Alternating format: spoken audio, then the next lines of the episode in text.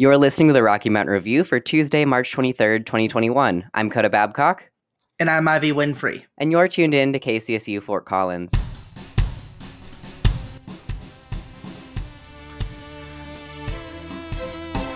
On today's show, Ellie Shannon goes over details relating to the A- ACT Human Rights Film Festival, and I'll be covering the shooting that occurred at a Boulder King Soopers yesterday.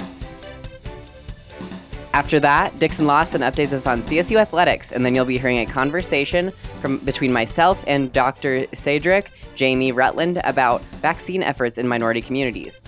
Then Jacob Selby tells us about new updates on Derek Chauvin's trial for the murder of George Floyd, as well as updates on the shooting of eight people across multiple Atlanta spas. Following that, Coda speaks to Andrea Willis about Google job search tools. After that, I'll be giving new information on COVID 19 and talking about the upcoming ASCSU vice presidential debates happening tonight. To conclude the show, Coda will be giving some updates on technology, and I'll be telling you about how the Dallas Police Department is finally no longer using hypnotism as evidence. Let's move right into campus and local news. Hello, this is Ellie Shannon, and we are in our 10th week of classes here at Colorado State University. Saliva testing is still available for student, staff, and faculty throughout RamWeb. Testing sites are at Moby Arena parking lot, Mac Gym in the Recreation Center, and at the Veterinary Teaching Hospital on South Campus. Videographer Ron Bend of the CSU social and digital media team has released his video, Action in a Time of Crisis, examining the experiences of 19 researchers and staff from CSU who have dealt with the pandemic since the start of it. The video will make its debut on March 26, and for more information, go to source.colostate.edu. On Tuesday, March 23rd at 6:30 p.m., watch the ASCSU vice presidential debate virtually. This will be the first night of debates between four possible candidates: Lydia Zeklik, Weston Schroeder, Mary Gebretzidik, and David Pringle. For more information on this, go to collegian.com. The ACT Human Rights Film Festival is taking place now until March 28th. The event is virtual, and for ticket pricing and Zoom information, go to virtualevents.colostate.edu. University President Joyce McConnell sent out an email to students, staff, and faculty on Monday night after the horrific shooting that took place in Boulder. McConnell stated, quote, Our hearts are with the people of Boulder tonight as they reel from the unexpected violence in their community. We've reached out to CU Boulder leadership to offer support and will continue to do so in the days and weeks to come. End quote. President McConnell is not the only one that is standing with Boulder after this tragic shooting. Make sure to tune in to the Rocky Mountain Review Tuesdays and Thursdays from 4 to 5 p.m., and always make sure to tune in to KCSU. I'm Ellie Shannon, and you're listening to 90.5 FM. Hello, my name is Ivy Winfrey, and this is your local news for today. I 25 closed for more than 36 hours over the weekend after a semi tanker crashed and spilled over 11,000 gallons of diesel fuel near Loveland. According to Miles Blumhardt at the Coloradoan, southbound lanes of I 25 between Colorado Highway 402 and US Highway 34 opened up around 1:30 p.m. Sunday, with northbound lanes opening about 90 minutes later. The crash occurred just after 1 a.m. Saturday when a fully loaded tanker crashed into concrete barriers in a construction zone of North I 25 Express Lanes project. The spill site is about a half mile north of the Big Thompson River. Paul Peronard, the Environmental Protection Agency's on scene coordinator, said Sunday afternoon that the bulk of the fuel was sucked up Saturday night or diverted and should not have an impact on river or nearby irrigation canals. However, he said the spill site is continuing to be monitored, saying, quote, What we're doing now is setting up residual production because the fuel soaked through the asphalt and into the ground, Bernard said. It'll keep bleeding out for a couple months or more. What we are focusing now is policing where it will drain and get it into control ditches so we can keep policing the water and removing it before it reaches the river, end quote. Colorado State Patrol said Sunday morning that the tanker driver received treatment at the Medical Center of the Rockies for serious but non life threatening injuries. The Colorado State Patrol cited the driver for careless driving. CSP said that while the crash investigation is still ongoing, driver fatigue was being considered the main factor in the crash. A Loveland man has pleaded guilty to holding two salesmen, including a black CSU football player, at gunpoint in the summer of 2020. According to Sadie Swanson at the Coloradoan, Scott Gudmundson, 66 years old, was arrested in June after police say he held two roofing inspection salesmen at gunpoint and knelt on the neck of one of the men, who was later identified by CSU Athletics as a black football player, because he thought they were members of Antifa or anti fascists. Gudmundsson pleaded guilty to menacing with a weapon, a Class 5 felony, during a court hearing Tuesday. Six other charges were dismissed by the 8th Judicial District Attorney's Office as a part of a plea agreement. As a part of the plea agreement, the defense and prosecution agreed to a wellness court sentence for Gudmundsson if he is accepted to the program. Wellness court is an alternative to incarceration for those with a severe and persistent mental illness. Those in the program attend court once per week, attend individual and group therapy, and are supervised by probation. If Gudmundsson is not accepted into the wellness court program, the agreement stipulates he'll be sentenced to 30 months in community corrections, Marcus explained in Thursday's court hearing. If he isn't accepted to that program, the next sentencing option would be supervised probation with a mental health treatment or probation through the AIIM program, Alternatives to Incarceration for Individuals with Mental Health Needs, which is very similar to the Wellness Court program. To determine if any of these programs would be an appropriate sentence, Gudmundsson will undergo several pre sentence evaluations. If he is denied alternative sentencing and not recommended for probation, his sentence would be open to 8th Judicial District Judge Michelle Brinegar's discretion, which can include one to three years in prison, according to Brinegar. Gudmundsson remains in the Larimer County Jail on $50,000 bond. His sentencing hearing is scheduled for May 4th, but that could change if he is accepted into wellness court. Ten people were killed Monday in a shooting at a King Soopers supermarket in Boulder, including a police officer. The suspect is currently in custody, according to authorities. According to the Associated Press, Boulder Police Commander Kerry Yamaguchi said at a news conference that the suspect was getting medical treatment and there was no further threat to the public. According to Boulder County District Attorney Michael Dougherty, the suspect is expected to be booked into jail later today. The suspect was identified as a 21 year old man. Officers had escorted a shirtless man with blood running down his leg out of the store in handcuffs, but authorities would not say if he was the suspect. Investigators don't know yet why the suspect opened fire inside the grocery store. He, uh, Dougherty said that the investigation is still in the early stages, but the detectives believe the suspect was the only shooter. A law enforcement official briefed on the shooting told the Associated Press that the gunman used an AR 15 rifle, a lightweight semi automatic rifle. Officials were working fast to trace the gun. The official was not authorized to speak publicly and spoke to AP on the condition of anonymity. The slain officer was identified as 51 year old Eric Talley, who had been with Boulder Police since 2010. He was the first to arrive after responding to the call about shots fired and someone carrying a rifle, according to authorities. Colorado Governor Jared Polis tweeted a statement that his, quote, heart is breaking as we watch the unspeakable event unfold in our Boulder community. Police told people to shelter in place amid a report of a quote armed dangerous individual end quote about three miles away from the grocery store, but said that the news conference later that it was not related to the shooting. The FBI said it's helping the investigation at the request of the police. White House Press Secretary Jen Psaki tweeted that President Joe Biden had been briefed on the shooting. In a statement, the King Soopers chain owned by Kroger offered thoughts, prayers, and support to our associates, customers, and the first responders who so bravely responded to this tragic situation. We will continue to cooperate with local law enforcement, and our store will remain closed during the police investigation. Kevin Daly, owner of Under the Sun Eatery and Pizzeria restaurant a block or so from the supermarket, said that he was in his shop when he saw police cars arriving and shoppers running from the grocery store. He said he took in several people to keep them warm, and others boarded a bus provided by Boulder Police and were transported to another location. That's all I have for today. My name is Ivy Winfrey, and you're listening to the Rocky Mountain Review on 90.5 KCSU.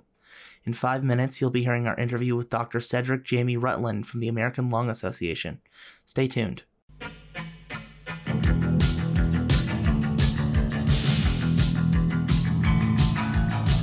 Hey, best friend, it's me, Stevie Superstar, and I can't wait to hang out with you on Friday. From 1 to 3, I'll help kick off your weekend with my hand selected weekly jams. You'll be bumping and grumping when Stevie's in the station on 90.5 KCSU.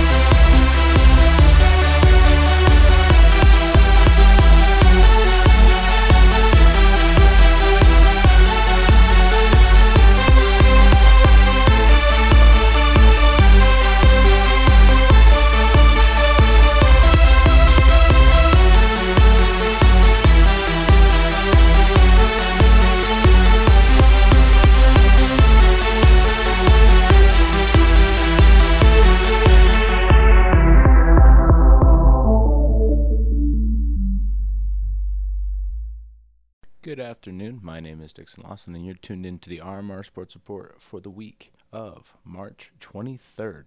Starting off, we're going to head back to last Friday where we had a canceled volleyball game, but that was not all. We also had the first round of the NIT tournament, the men's basketball team taking on Buffalo.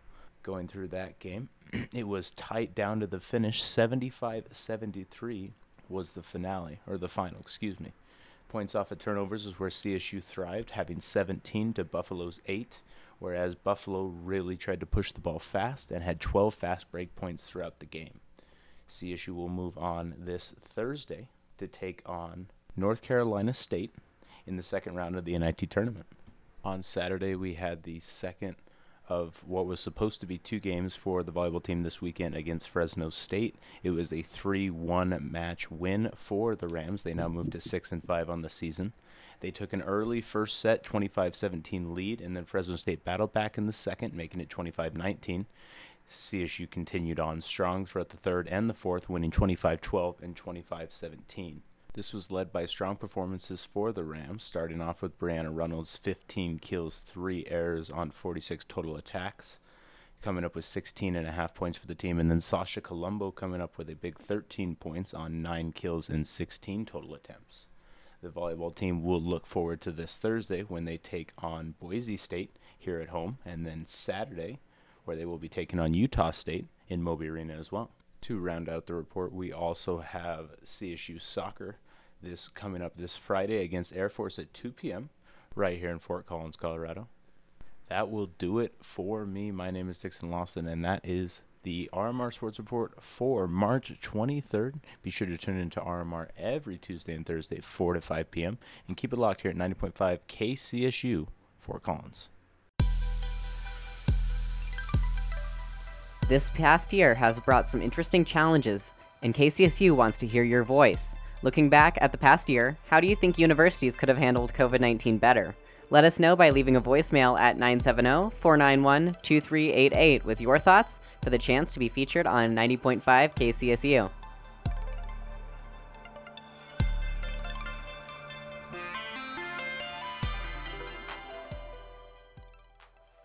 Due to various ethical injustices performed in the medical field, specifically to black communities and indigenous communities, vaccination access and interest has been unequal between white communities and minority communities in the US. To address these issues, the American Lung Association partnered with the Center for Black Health and Equity to provide a toolkit to these communities, especially black communities, in addressing any key questions about vaccines and encouraging these communities to make well informed decisions about whether or not they should re- receive the vaccine and which vaccine they should receive if they choose to. I spoke to Dr. Cedric Jamie Rutland from the American Lung Association about this, and he and I spoke mostly about why it's important to make sure that these communities are being heard and why it's important to empower them to make this decision rather than making them feel like they're forced to. Dr. Rutland is a pulmonary and critical expert who works with the American Lung Association. And we really focused on the Tuskegee effect, which refers to the longstanding history of medical experiments and racial bias in healthcare specifically aimed at black people and the effects caused from these experiments. Some of these experiments include the Tuskegee experiment as well as the famous Henrietta Lacks case, in which her cells were extracted and used for medical experiments without ever compensating her family for their use. Her cells have been used to create treatments for a variety of illnesses, including HIV and cancer, but her family didn't even know that her cells were being used until recently. According to the CDC, the Tuskegee experiment involved 600 black men, 399 with syphilis, and 201 without syphilis, and they were treated without informed consent. These men were given improper treatment and in exchange, they only received free medical exams, meals, and burial insurance, but no actual financial compensation, which is now commonplace in the medical field. Many of the men had been misled about the study's actual purpose, and the distrust related to this experiment has been ongoing for years. Now I'm going to be speaking with Dr. Rutland about how COVID 19 vaccine efforts have been complicated by this issue. Thank you so much for joining me today. Thank you so much for having me. I appreciate being here. All right, and then just to start out, what are your pronouns, just so that people know what to refer to you as if they hear this interview?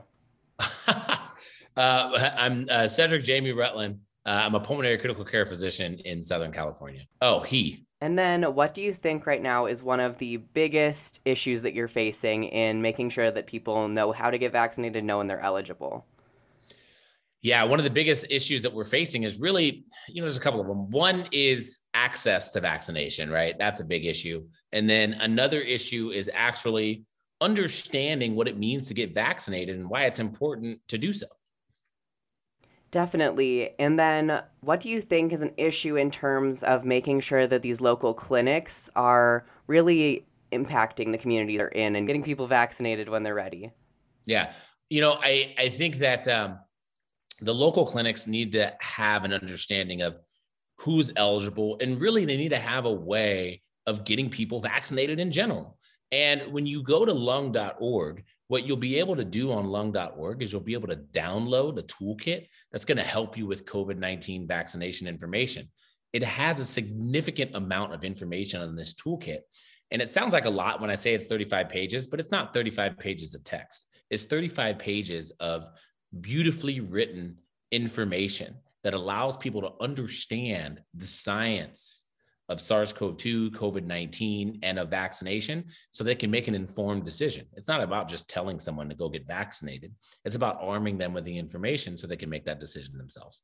The Black community, is specific to vaccines and other medical procedures, um, has a lot of trauma related to the Tuskegee experiments. Mm-hmm. Can you explain how you're combating that along with the American Lung Association? Yeah. Um, we understand that the experience of being black in this country isn't always a positive one. And when you look medically, we've been experimented on Tuskegee, Cincinnati radiation experience, uh, experiments, many other experiments that have happened to us. And so we have to admit that these things happened, which is why the mistrust started. But we also have to develop a way to communicate correct science. We have to communicate that although these things happened, it doesn't mean that science is wrong. Um, and we got to do that in such a way that allows people to receive this information, absorb this information, and make their own decision based on information that was given to them by trusted resources like the American Lung Association and lung.org. Kind of relating back to that, why do you think that empowering these people to make their own decision and your community make their own decisions is the most important part of this? Because nobody likes to be told what to do. If I told you to get up and go over there, you'd be like, wait, what? No, but again, when you are telling people what to do, people are going to get immediately defensive. So when you tell somebody, go get a vaccine, they're going to be like, I got to get a vaccine. Why are you trying to tell me that? But if you tell people in general that they need to understand the science of respiratory illness and the science of vaccination, it makes it so much easier. Can you explain why exactly certain communities were hit harder by the pandemic and why it matters to make sure that those communities are getting vaccinated? You know, I can't explain why communities were hit harder. I can tell you that healthcare inequities exist, and that definitely significantly contributed to why the Black and Latino community, you know, aren't doing as well as the white community. And I don't mean in terms of straight up numbers. I mean, we are twice as likely to be hospitalized you know, up to three times as likely to die secondary to COVID 19 when compared to the Caucasian counterparts. And so we have to understand that we got to narrow that gap. And if people decide to not get vaccinated in the communities that are affected the most, all that's going to do is widen the gap. And that's not something I'm interested in seeing. And that's not something that a lot of people are interested in seeing. But that is what could happen if we don't get up to speed in terms of knowing why vaccination is important just relating to misinformation, how that's impacting minority communities. I know that Facebook has had a lot of issues in moderating Spanish content properly. How do you think that this is impacting people's understanding of the vaccine and COVID 19 in general? Well, I think it gets in the way, right? Because anything that's well produced can be believable. And so when you continue to allow misinformation to run rampant on these platforms, just because it looks pretty or it's well produced, people are going to be like, oh, yeah, that's right, even though the science of this misinformation is completely baseless and wrong. So you have to develop an ability to arm people with science so that they can understand how to think on their own and develop their own conclusions that are based from trusted resources like American Lung Association. Do you just want to touch on any parts of the culturally relevant information that comes from the American Lung Association and the Center for Black Health and Equity, really quick? Yeah, so we partnered with the Center for Black Health and Equity, and we created this toolkit, which I think is fantastic. And it's a COVID 19 vaccine toolkit that has loads of information that will arm people with the ability to make a good decision. I think that the information that's present within this toolkit allows people to build on their foundation of knowledge. And as you build up that foundation and build up that knowledge, people understand why vaccination is important and they'll probably make that decision on their own. All right. Thank you so much. You've been a great guest today, Dr. Rutland. Is there anything that you'd like to add before we go? No, I you know I appreciate being here. Thank you so much. Please visit lung.org and the American Lung Association's website. If you have any questions, go ahead and leave them there and we'll get back to you. All right. Thanks again. That was Dr. Jamie Rutland from the American Lung Association.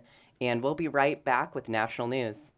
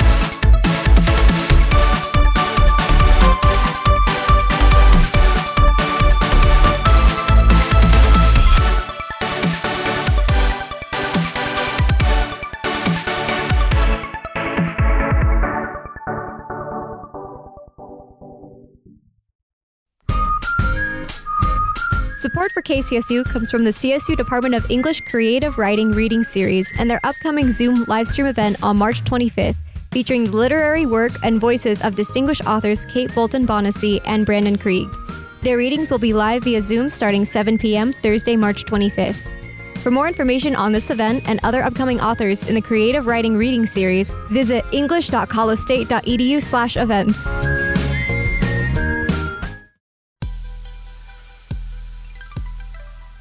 This past year has brought some interesting challenges, and KCSU wants to hear your voice. Looking back at the past year, how do you think universities could have handled COVID 19 better? Let us know by leaving a voicemail at 970 491 2388 with your thoughts for the chance to be featured on 90.5 KCSU.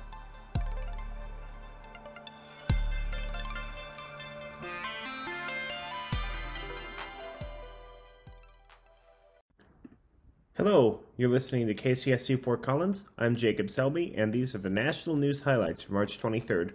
An international effort to clean up debris in space caused by spacecraft in low Earth orbit is poised to begin soon.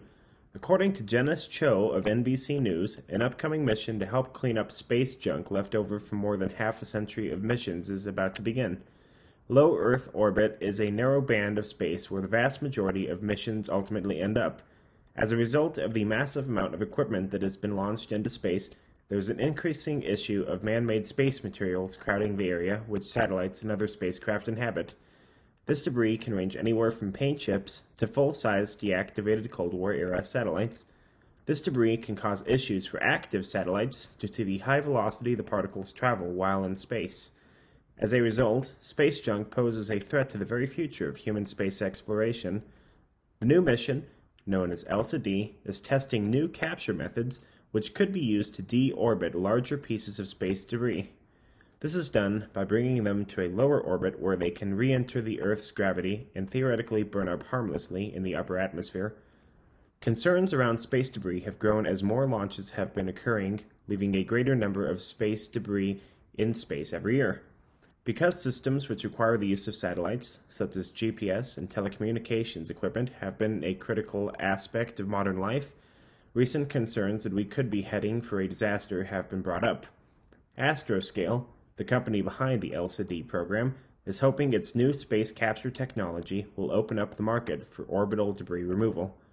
John Auburn, project manager at Astroscale, claims that the company has been working for eight years to develop a new technology they believe can help solve this problem. ELSA-D is attempting to demonstrate the new technology by having a larger service satellite capture a piece of simulated space debris and pushing it out of orbit. Over the next few months, the service satellite will continue to conduct multiple experiments to determine the best method to eliminate space junk from orbit. Astroscale believes this is the beginning of the solution that may one day solve the greater issue of overcrowding in space. Vigils, honoring the victims of last week's mass shooting which targeted Asian American women in Georgia, have been happening all across the U.S. and the world. The shooter specifically targeted Asian women who worked at spas in three locations across the metro Atlanta area. The incident has highlighted a growing concern about the rise in racism targeted directly at Asian Americans since the beginning of the COVID 19 pandemic. The suspect, a 21 year old Georgia white male, claims race was not the motive behind the killings and that the murders were sexual in nature. However, investigators have not fully ruled out race as a primary motive behind the attacks and the criminal investigation is still fully underway. Hundreds of people were in attendance at events in Atlanta on Saturday to remember the women who were murdered and to protest the rise in targeted racism against Asians in America. Asian Americans have been trying to increase awareness about rising racism even before the shooting on Tuesday. Asian American hate crimes have been on the rise all across the United States since the start of the pandemic. Racism, specifically targeting people of Asian descent, has been at its highest rate in decades.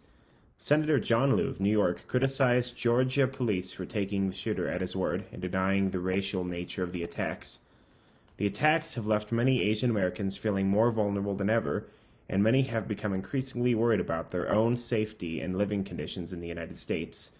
The attacks in Georgia have shown an increasing trend in racism against Asian Americans is real. However, the incident is certainly not isolated. Many attacks targeting Asian Americans have been happening since the beginning of the pandemic in major cities and rural areas all across the country. For many Asian Americans, they are worried about what the future will hold and if they are truly safe living in a society where they are seemingly under physical and psychological attack at an increasing and alarming rate. COVID 19 restrictions in Colorado may start being lifted as soon as next week. According to Chuck Murphy of CPR News, Colorado plans to reduce or eliminate some restrictions in the coming days, including allowing bars to reopen in most places and to allow individual counties greater autonomy in setting their own guidelines. State Health Department workers said on Friday that the growing vaccine rate is making it possible for the state to soon start stepping back its role of overseeing health restrictions. The state is hoping to hand over full control to local officials in all of Colorado's 64 counties by mid April. This news has been welcomed by Coloradoans who view local control as more beneficial to individual communities than overreaching state mandates. Jill Hunsaker Ryan of the Colorado Department of Health and Environment says that the commitment of all Coloradoans to follow the state guidelines has now put us in a position where authority over the pandemic will be able to increasingly become decentralized and handed back to lower government bodies. There is still concern that new vaccine resistant COVID 19 strains may outpace the ability of the government to reach herd immunity. This concern caused many to worry that handing control back to local governments could cause resistant strains of COVID 19 to spread and may threaten all of the progress that has been made. However, Governor Polis is banking on the fast distribution of the vaccine to outpace the spread of new variants so that we can reach herd immunity before resistant strains go out of control. Because of this risk, it is critical that people follow COVID 19 guidelines to the best of their ability and get the vaccine as soon as possible to prevent the future spread of any new variants that may occur. The trial of former Minneapolis police officer Derek Chauvin is now set to begin on March 29th. According to Bill Chappell of NPR News, the 14th juror was selected for the trial on Monday, meaning it is now possible to proceed with the trial. The court called for 12 jurors and two alternate jurors in case anyone drops out of the trial before it concludes, and jurors can come to a verdict. The jury now includes three black men, one black woman, two women who identify as multiracial, two white men, and six white women. Derek Chauvin is being tried for second degree unintentional murder, murder in the third degree, and second degree manslaughter for the killing of George Floyd in the summer of 2020. Video evidence from the day shows Chauvin pressing down on Floyd's neck with his knee for more than nine minutes while Floyd begs for his life in front of witnesses and other police officers present that day. Floyd's killing sparked international outrage and led to massive protests and demonstrations around the world, in opposition to police violence against people of color in the United States. Two jurors, who had been scheduled to be part of Chauvin's trial, dropped out after they said they could no longer be impartial when they discovered the city of Minneapolis came to a $27 million settlement with Floyd's family over his wrongful death in police custody. The trial is being closely watched around the world and has reignited protests against police violence and racial inequality in the U.S. The city of Minneapolis is preparing for the possibility of widespread protests and violence by fortifying the courthouse and increasing the police budget to hire new officers, despite local activists calling for a decrease in police funding and presence. That's all for National News Highlights. I'm Jacob Selby, and you're listening to KCSU Fort Collins 90.5 FM. You just heard National News Highlights with Jacob Selby. Today I'm joined by Andrea Willis for Grow for Google, and we're just going to talk about how Google's expanded job searching tools. So, to get started out here, would you mind just introducing yourself with your role, your pronouns? Yes, yeah, so I'm Andrea Willis. Um, my pronoun is she, and my role is Google Tools expert. All right, thank you. And then, can you tell us a little bit about what these tools include and how they help people access new careers? Yes. So it is a challenging time for American job seekers. There are 10 million unemployed Americans, 80 million do not have a degree. So we're really excited that we're offering new tools and training that will help job seekers, you know, regardless of their education and experience level. So we just recently launched three new Google career certificates in the high paying, high growth fields of user experience design, data analytics, and project management to help Americans connect with um, great jobs. For sure. And then, kind of a follow up why did Google decide that these tools were necessary in a world where bachelor's and graduate degrees have so much more power than a lot of other forms of experience? And why is that important? Yeah, so this is actually all based on the success of our Google IT support certificate that we launched in 2018 we actually launched that based on an internal program we created to help train IT support specialists.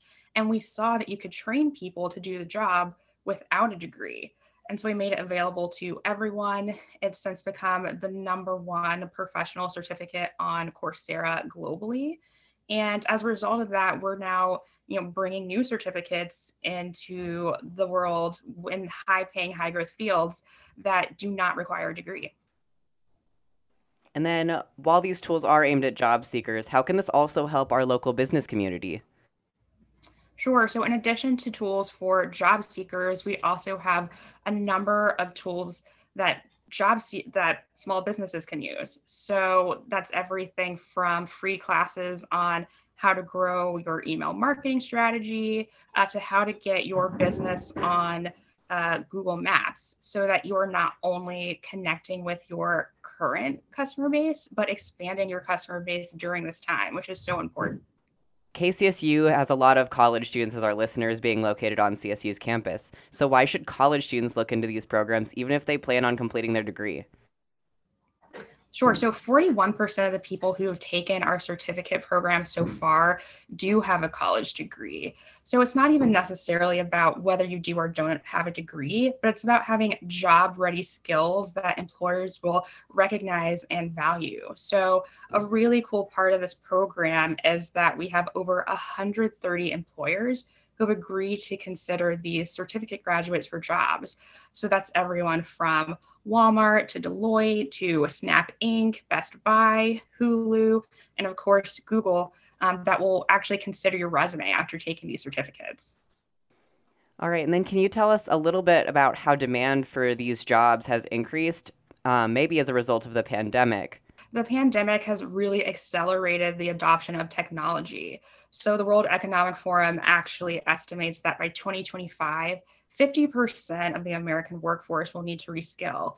And a lot of those jobs, you know, are in the tech sector, are embedded in digital skills. So, when we were deciding new certificates to launch, we actually looked at fields that were rapidly growing and that didn't require a degree, just so that we could help people who may not have a degree and who do have a degree get the right skills that they need. And then, from your own personal experience, what do you think are some of the most rewarding things about working in the tech field? You know, I think what's great about Google is that we are able to take our products and really help people. So I think the Google Career Certificates program is a great example of using our expertise and helping people to, um, you know, get up to speed on digital skills, enter the tech field themselves, um, and just make their lives easier through everything from Google Search uh, to Google Meet. And then just adding on to my comment about this versus a degree, um, how do you think that making these tools more accessible helps populations that might be unable to go to college? You know, it really helps because not everyone, even if you don't have the means to go to college, you may not also have the time. So it's great because it's online. You can go at your own pace. It's affordable. There are also scholarships available. So it's a way to rapidly skill yourself without necessarily having to, you know, go through years of schooling. So it's not even an alternative to college. It's just an additional, you know, pathway to a great job. What do you think really makes these programs unique and has made them so successful on that course site? I think the fact that they teach, truly teach job ready skills. So we design the curriculum with Google employees who are actually in these fields, and we vet it with the employers and the employer consortium that considers these certificate completers for jobs so that we know that we're teaching you the skills that you need to be successful in these roles. And then, if you had to estimate, how do you think that these certificates might impact someone's um, ability really to be considered for a job compared to someone with, say, a degree? So, I can only really speak for this program. What I do know is that 82% of the people who've completed the Google IT certificate report a positive career impact within six months. So, that's getting a raise a promotion, or a new job. So we've been really thrilled with those results.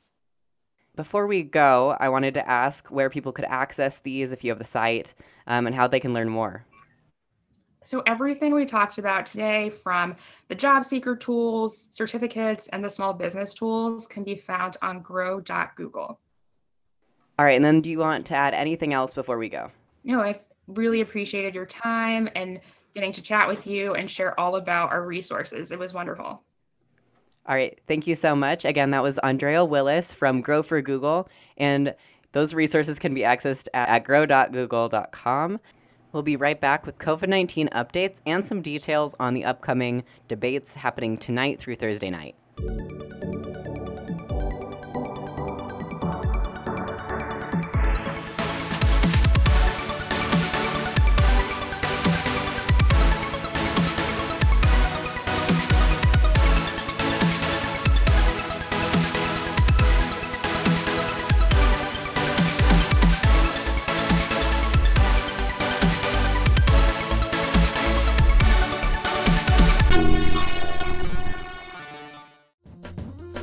Colorado State University, the women's rugby team competes in the Mountain West Rugby Conference, working to establish themselves as leaders on and off the field. Women of all different backgrounds, experience levels, and interests are welcome to join the CSU women's rugby team. Practices and home games are held on the IM fields. To get involved and to find the team's game schedule, go to csuwrugby.com.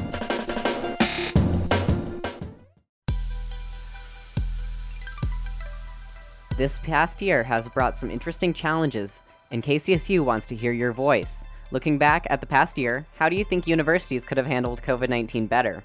Let us know by leaving a voicemail at 970 491 2388 with your thoughts for the chance to be featured on 90.5 KCSU.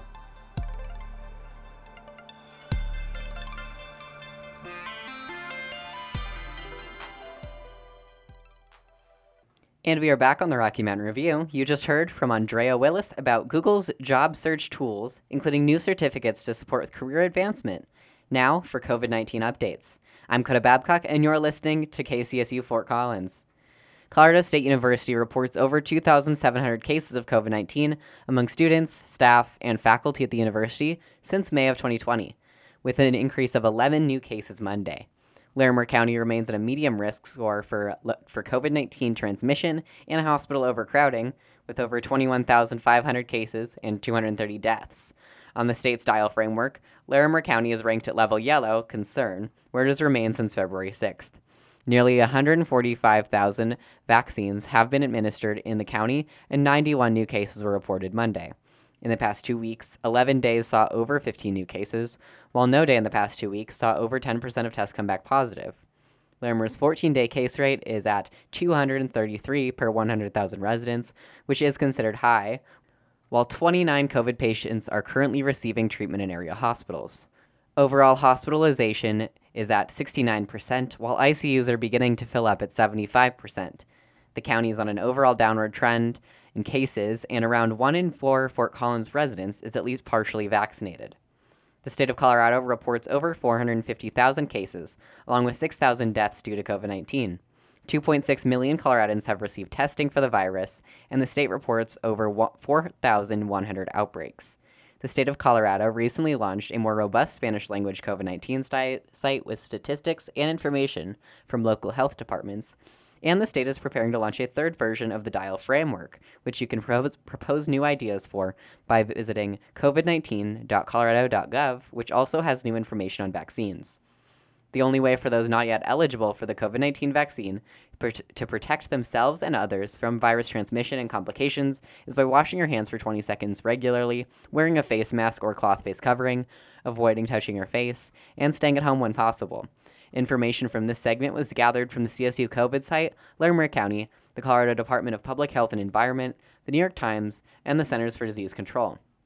For more information on vaccine eligibility, go to covid19.colorado.gov. I'm Coda Babcock, and you're listening to the Rocky Mountain Review on 90.5 KCSU Fort Collins.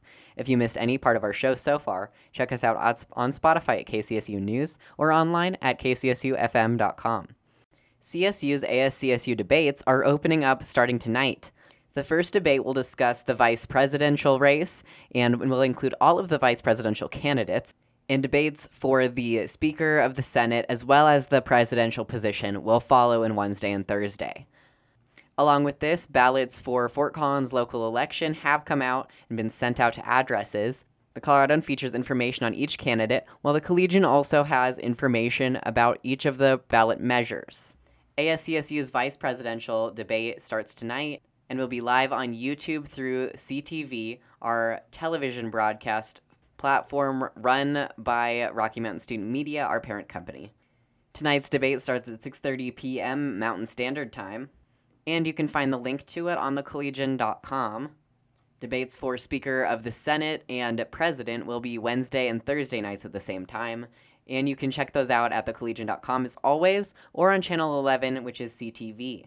Unfortunately, KCSU will not be broadcasting these live. However, we will most likely be featuring highlights from these debates in the coming. A special thanks to CTV and the Collegian for covering this and allowing us to be part of their coverage. We'll be right back with tech news in about a minute.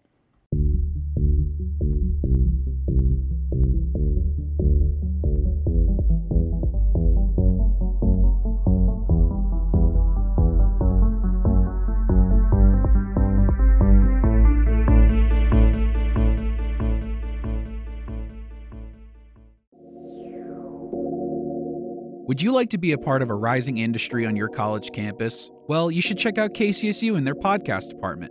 90.5 KCSU is Colorado State University's student run radio station where you can be involved with music, news, sports, and even production and podcasting. Come on down into the basement of the Lory Student Center and talk to a staff member today. Just remember to follow the music. And we are back on the Rocky Mountain Review. You just heard COVID 19 updates as well as some information about the upcoming vice presidential debate happening tonight. I'm Coda Babcock, and these are tech updates for Tuesday. Discord is rumored to be preparing for a deal with Microsoft.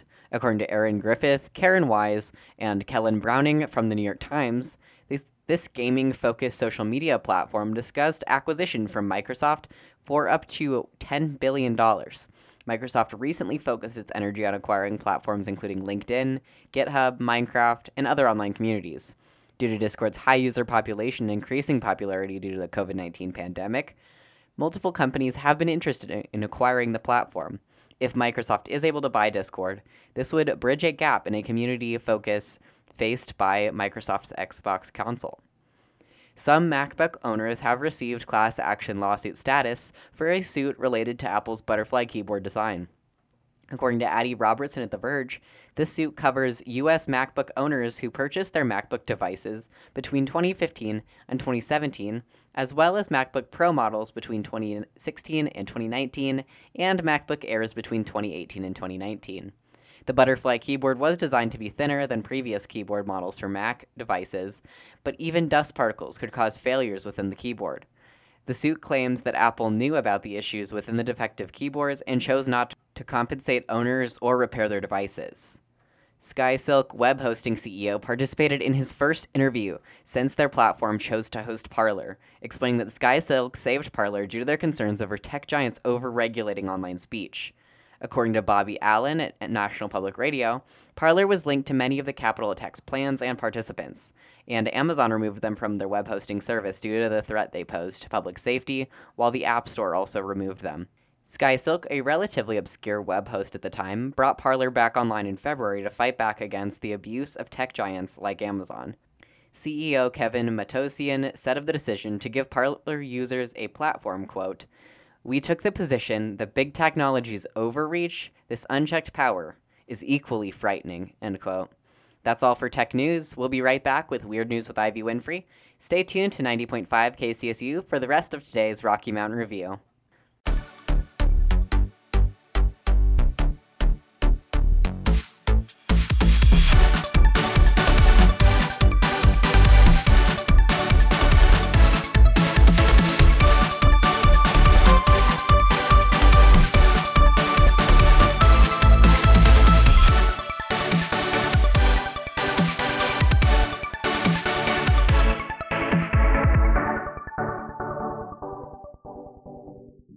My name is DJ Silky Smooth, talking for 90.5 KCSU DJ-thon. KCSU has provided me with the opportunity to be the training director and really bring out some of the best talent at the station. That's something that's not very easy. New students here that are DJs really are enjoying the opportunity to learn, and it's kind of difficult when there's not any grease to oil the chains, if you know what I mean.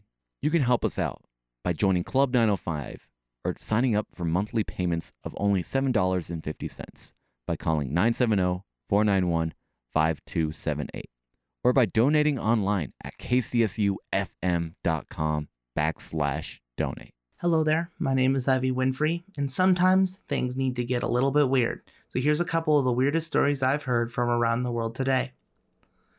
Police in Dallas, Texas will no longer be using hypnotism to investigate crimes after investigation found the science behind it significantly failed to meet the high standards of evidence usually required for a trial.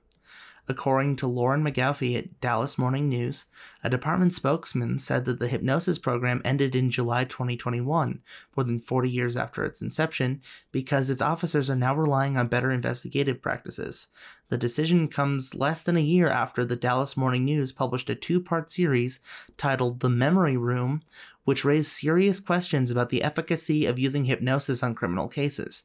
The Dallas Morning News investigation found Texas built one of the most prolific programs for police hypnosis in the country, repeatedly doubling down on the practice despite significant evidence that hypnosis can distort witness memories and lead to false convictions. The Memory Room, published in April last year, revealed that Texas officers continued to turn to the debunked technique, sending dozens of men and women to prison and some to their deaths. The Texas Rangers are among the most prolific hypnotists in the state. The Dallas Morning News found performing at least 1,700 hypnosis sessions since the 1980s. The Rangers used hypnosis to investigate an attempted kidnapping as recently as October 2020, just two months before the program ended. Various officers at the Department of Public Safety performed a total of eight hypnosis sessions last year, including three that involved murder investigations, according to internal memos, the news obtained through public records requests. New information came out, out of seven of those sessions, the officers claimed. It's unclear whether the evidence will still be used in investigations of these alleged crimes now that the program has ended. Even without the program, local police departments may still be using hypnosis to investigate crimes. More than 800 law enforcement officers statewide received approval to use hypnosis as an investigative tool since the 1980s, and Dallas and Houston once boasted the most hypnotists on staff. Texas law also allows evidence allegedly collected from hypnosis to be used in courts. In January, the U.S. Supreme Court declined to take up a Dallas death row case involving hypnosis, leaving the decision of whether to allow hypnosis up to each state. Nearly half of the states have banned or significantly restricted the practice among its law enforcement officers and prosecutors. Texas remains the only state known to have an active certification program for law enforcement officials to learn hypnosis. is also the home to likely the nation's only extant police organization for investigative hypnotists. A Canadian professor faced removal from his class after berating a student in Myanmar for missing an exam due to a military imposed electricity blackout. According to Li Cohen at CBS News, a professor at York University in Ontario, Canada, has been pulled from the course he was teaching after screenshots that showed him berating and threatening to fail a student went viral earlier this week. The professor is seen telling the student, who said that they could not take their midterm exam because of the military imposed internet blackout in Myanmar, that, quote, the next time you miss something, it's over, end quote. Screenshots of the email exchange show the student asking mathematics and statistics professor Emanuel Theodorescu for a deferral of their midterm exam, saying they recently learned the military would be imposing another internet blackout. The student wrote, quote, I just learned that from tomorrow, all cellular data, Wi Fi, and internet services will be cut off indefinitely. Therefore, there will be a total communications blackout. End quote. The professor, Theodorescu, responded, There is no deferral. It is transferred to the final exam. Last chance, bad sign. Even the internet came down with COVID 19. All of these were according to screenshots. The student responded by trying to explain the situation in Myanmar, which has been affected by protests and civil unrest since the military conducted a coup in February. Almost 200 protesters has been shot now. The regime has decided to cut off all communications by tomorrow, the student said. When the student asked if their final exam would now be 60% of their grade, Theodorescu responded, quote, something like that. The student replied, quote, Okay, professor, thank you. So I shouldn't worry if I miss the test tomorrow? Theodorescu replied, quote, Of course you should. The next time you miss something, it's over. By the way, your remarks, both related to this course in your home country, made me worry how you understand reality. People don't get shot for just protesting, but for a lot deeper reasons. And with loading everything on the uh, final exam, it's going to be tough to pass the course, for lack of practice, if nothing else. End quote. Screenshots of the exchange posted to Twitter on Thursday quickly sparked outrage. In a Friday statement, York University said that it is committed to ensuring, quote, respect, equity, diversity, and inclusion, adding, quote, there was a recent communication between a Department uh, of Mathematics and Statistics instructor and a student that does not reflect those values. We would like to ensure all concerned that senior staff from the faculty were able to directly make contact with the student the night of the exchange with the instructor and clearly express support for their difficult circumstance and well-being and further assured them that necessary accommodations will be granted. End quote. Theodorescu's contact information was removed from the department's faculty and instructors page. My name is Ivy Winfrey, and you're listening to 90.5 KCSU Fort Collins. This is the Rocky Mountain Review. And now, for the weather. Today we experienced some cold to moderate temperatures with a high of 43 and a low of 29, with mostly cloudy skies and moderate wind speeds. Wednesday will be almost exactly the same in terms of temperature and cloud cover, but winds will slow down a bit. Thursday will warm up to a high of 50 degrees with a low of 32 degrees, while wind speeds will continue slowing down with mostly cloudy, cloudy skies once again. This week, we'll see precipitation chances ranging from about 10 to 20%. And for Friday's weather, you'll have to tune in this Thursday from 4 to 5 p.m. for the Rocky Mountain Review. Information for this weather report comes from the Weather Channel. And that's all for today. We just wanted to thank Damian Castile for our amazing theme music that's playing right now. We'd like to thank our guests today, as well as Thomas Taylor, Asher Corin, Stephanie Keel, Hannah Copeland, Addison Lambert, Elliot Hutchinson, Matt Guzmarati, Maddie Erskine, Jonathan Gillum, Ben Kruger, Ben Haney, Dixon Lawson, Peter Walk, Taylor Sandel, and the rest of the staff here at KCSU and Rocky Mountain Student Media. We couldn't do this without you. And I'd like to thank you, Coda. And I'd like to thank you, Ivy. And finally, we couldn't do this without you, dear listener. So thank you. And with that, we'll see you next time.